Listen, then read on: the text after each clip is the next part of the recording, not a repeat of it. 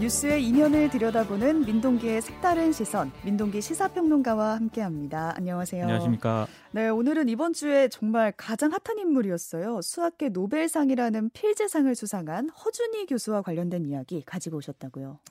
저도 수학 앞에서 굉장히 작아지는 존재이기 때문에 네. 저는 이런 아이템이 굉장히 부담입니다. 네. 근데 수학 자체에 대해서 얘기하는 게 아니기 때문에. 예, 맞아요. 수학은 뭐 전문가분들이 얘기하시면 그렇습니다. 되고요. 예. 미국 프린스턴대 교수면서 한국 고등과학원 석학 교수인 허준희 교수의 필즈상 수상 소식이 이번 주에 전해졌고 언론들이 굉장히 많이 주목을 했거든요. 예. 어, 그래서 굉장히 기사도 많이 쏟아졌습니다. 네. 그래서 뭐 사설까지 언론들이 한국 수학 교육을 재정비해야 한다. 이렇게 뭐 따끔한 질책, 재원도 아끼지 않았는데요.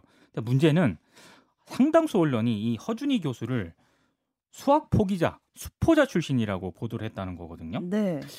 예, 수포자가 맞는지부터 일단 팩트 체크를 해야 되고요. 그리고 왜 언론이 허준희 교수를 수포자 출신이라고 보도를 했는가 이걸 오늘 한번 얘기를 해보고자 합니다.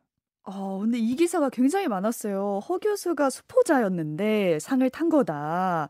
이런 기사를 저도 봤는데 수포자가 아니었어요? 저도 수포자인 줄 알았거든요. 네. 언론 보도를 통해서. 근데 허준희 교수가 핀란드 현지 시각으로 지난 5일 국내 언론들과 화상으로 인터뷰를 진행을 했습니다. 영상을 보시는 보신 분들은 잘 아시겠지만 이때 네. 자신은 수포자가 아니었다면서 음. 직접 팩트 체크를 했습니다. 그러니까 수학을 아주 잘한 학생은 아니었는데 그래도 중간 정도는 하는 학생이었다. 그래서 자신을 수포자라고 하는 거는 적절하지 않다. 이렇게 얘기를 했고요. 수학 성적이 좋을 때도 있었고 나쁠 때도 있었는데 음. 초등학교와 중학교에 수학에 관심이 없었지만 고등학교 때부터는 열심히 했기 때문에 수포자라는 단어는 자신에게 적절하지 않다라고 얘기를 했습니다. 아, 그리고 대학도 보니까 이공대 출신이더라고요. 아, 그럼요. 그러면 네. 수학을 잘했던 건데 왜 언론이 허 교수를 수포자 출신이라고 한 건가요? 그 어떤 근거가 있었나요? 이게 찾아보니까 과거 인터뷰를 한번 했었는데요.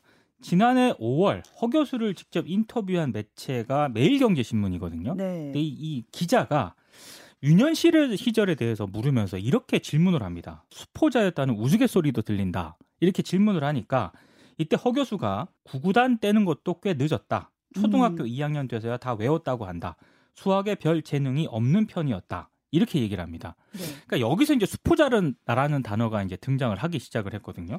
그리고 조선일보가 올해 1월 1일자에 이 인터뷰를 또 실었는데 조선일보가 허 교수를 어린 시절엔 구구단 외기도 버거웠던 수포자였다라고 소개를 했고요. 음. 아예 기사 제목을 수포자에서 천재 수학자로 인생도 수학도 성급히 결론 내지 마세요. 이렇게 뽑아버립니다. 아. 그러니까 이런 보도에 대해서 허 교수가 초등학교 2학년 때 구구단 외우는 걸 힘들어해서 부모님이 많이 좌절하셨다. 이런 얘기를 했더니 기사 제목이 수포자로 나갔다. 이렇게 얘기를 하고 있습니다. 그냥 한때 구구단 좀 잘 못 외웠었다라고 했는데 수포자가 돼버린 거네요. 그러니까 언론이 이제 수포자로 사실상 만들었다고 해도 과언이 아닌데요. 네. 어, 허 교수를 수포자 출신으로 만든 이 뉴스의 생산과 유통 과정을 보면은요, 우리 언론이 가진 고질적인 문제점이 고스란히 좀 드러나게 됩니다. 이허 교수의 필즈상 수상 소식을 전하면서 뭐 연합뉴스라든가 조선일보 등이 이 허 교수를 수포자로 보도를 하거든요. 네. 상당수 언론이 이거를 그냥 따라가는 보도를 하게 됩니다. 확인 없이 그렇습니다. 근데 이게 우리 언론 특성상 몇몇 언론이 보도를 하면은 그냥 그대로 따라 쓰는 게 일종의 관행이지 않습니까? 네. 이번에도 그대로 드러났다고 보면 될 것 같고요.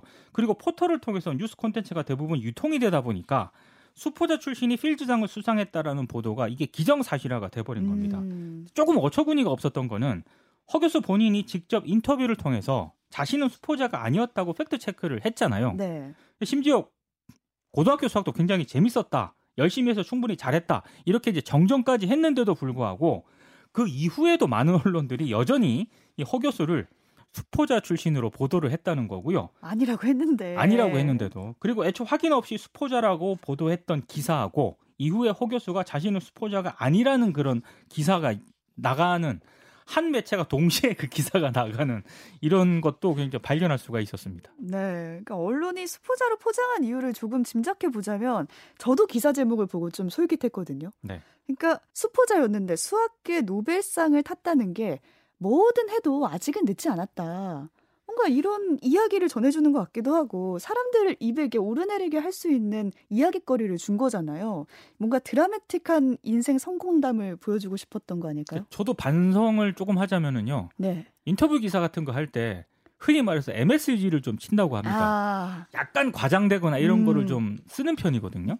이제 그런 거는 이제 어느 정도 허용이 되는 그런 범위긴 한데 사실 저널리즘 측면에서 이건 약간 문제가 있는 겁니다. 음. 그 일정 부분 언론계 이제 관행으로 용인되어 온 측면도 있고요. 근데 문제는 이게 정도가 지나치게 되면은 사실 왜곡으로까지 이제 연결이 된다는 점인데요. 네. 대표적인 예가 2012년 당시 복싱 국가대표 신종훈 선수를 조선일보가 인터뷰한 적이 있었거든요. 근데 기사가 나는 일진이었다. 런던 금메달로 속죄하겠다. 이렇게 기사가 나갑니다. 어, 예. 뭐 기사 인터뷰할 때 그렇게 얘기를 했나 보다 이렇게 음. 생각하실 수가 있잖아요. 근데 신종훈 선수가 인터뷰를 하면서 그런 말을 안 했다는 겁니다. 나는 일진이었다 이런 말 한 적이 없다. 그렇습니다. 그리고 보도 이후 사실이 아니라고 해명을 했는데도 불구하고 이 인터뷰 때문에 신 선수가 퇴출 여론까지 좀 시달렸고요. 여론의 문매를 맞는 그런 일이 발생하기도 했습니다. 우리가 흔히 어떤 보도에서 좀 심하게 과장하면 소설을 쓴다 막 이런 댓글들이 달리잖아요. 그렇습니다. 근데 이게 어쩌면은 하지도 않은 얘기를 한 것처럼 쓴 것은 왜곡이 아닐까요? 왜곡이죠. 네. 네. 신 선수 같은 경우는 왜곡이고요. 어, 네, 다만 그렇죠. 이제 허 교수 같은 경우에는 그런 종류까지는 아니지만 그럼에도 불구하고 언론이 자꾸 극적 요소를 만드는 데 음, 집중을 하다 보면은 네. 비슷한 사고는 언제든지 발생할 수 있다는 거고요. 근데 개인적으로 제가 궁금한 게 유독 그 수포자라는 단어 있지 않습니까? 네. 이게 한국에서 좀 많이 사용되고 있는 건 아닌가 이런 생각이 좀 들었다는 점입니다. 저는 처음에 이 수포자란 단어를 접한 게 수능 과목 결정할 때쯤 네. 이제 친구들이랑 너 수포자야 뭐 이렇게 물어보잖아요. 그때는 기억이 나는데 그때 뭔가 수험생들만의 단어였다면은 요즘에는 좀 유독 많이들 쓰는 것 같아요. 그러니까 정확한 통계를 제가 내보지 내보내지 않아서 이게 잘 모르겠는데요. 네. 다만 그 경향신문에 손재민 논설위원이 있거든요. 지난 8일 칼럼 제목이 수포자입니다. 근데 수포자라는 칼럼에서 이런 대목이 나옵니다. 일본의 수학 평론가가 있거든요. 최근에 뭐 계산하는 생명이라는 책을 발간을 했는데 음. 거기에 이런 내용이 있습니다. 뭐 수학을 싫어함, 수학 알레르기 같은 말이 세계 곳곳에 있다. 근데 이 모리타 마사오라는 작가거든요. 수학 평론가인데 네. 지금까지 본인이 몇 번인가 한국 아이들 앞에서 수학 강의를 할 기회를 얻었는데 그때 수학을 싫어하는 학생을 의미하는 수포자라는 말이 있다는 걸 알게 됐다. 아, 근데 이 평론가는 영어권에서는 수학 공포증, 뭐 수학 불안증이라는 말, 일종의 수학을 두려워하는 상태를 음. 지칭하는 의학적인 표현은 있는데 수포자라는 말이 일상어로까지 통용되지는 않는다. 그러니까 굉장히 좀 한국은 좀 이상하다. 이런 식으로 이제 언급을 했다는 겁니다. 그러니까 자신 없거나 두려움을 상징하는 의학적 표현은 있는데 일상적인 언어로 어떤 것을 포기한다는 의미의 표현은 없다 이 말인가요? 그렇죠. 제가 그래서 곰곰이 이걸 생각을 해봤거든요. 네. 생각을 해본 끝에 제 나름의 결론은 이거 네. 큰 차이가 좀 내포되어 있는 것 같다. 어. 사실 뭐 공포라든가 불안 이런 심정은 본인의 의지라든가 외부 환경 그리고 극단적일 경우에는 뭐 치유라든가 치료 등을 통해서 어느 정도 좀 극복할 수 있는 그런 상태를 의미하잖아요. 음. 근데 포기라는 단어는 아예 좀 그런 차원하고는 다른 것 같아요. 어떤 게요? 그러니까 극복되기 어려운 상태, 음. 어떤 것에 대한 뭐 단절, 고립 이런 것들이 좀 내포되어 있지 않나 이런 생각이 좀 들었는데요. 사실 우리의 일상 언어에 이 수포자 외에 어떤 걸 포기한다라는 의미를 담은 신조어들이 유독 많습니다. 맞아요. 네, 이거 고민해 볼 대목인데요. 네. 3포 세대가 대표적이잖아요. 연애, 결혼, 출산 포기한 세대. 음. 여기에 두 개를 더 더하면 5포 세대가 됩니다. 인간관계, 집. 음. 예. 여기 또 두 개를 더하면 7포 세대가 되는데 계속 늘어요? 꿈, 희망입니다. 그리고 N 가지를 포기한 N포 세대도 있고 승진 포기자 뜻하는 승포자도 있고 이게 포기자라는 단어가 굉장히 많이 등장을 하거든요. 근데 이런 단어를 뭐 언론은 물론이고 우리도 일상에서 아무렇지 않게 쓰고 있습니다. 그렇죠. 근데 앞서 소개했던 그 경향신문 손재원 논설위원 있지 않습니까?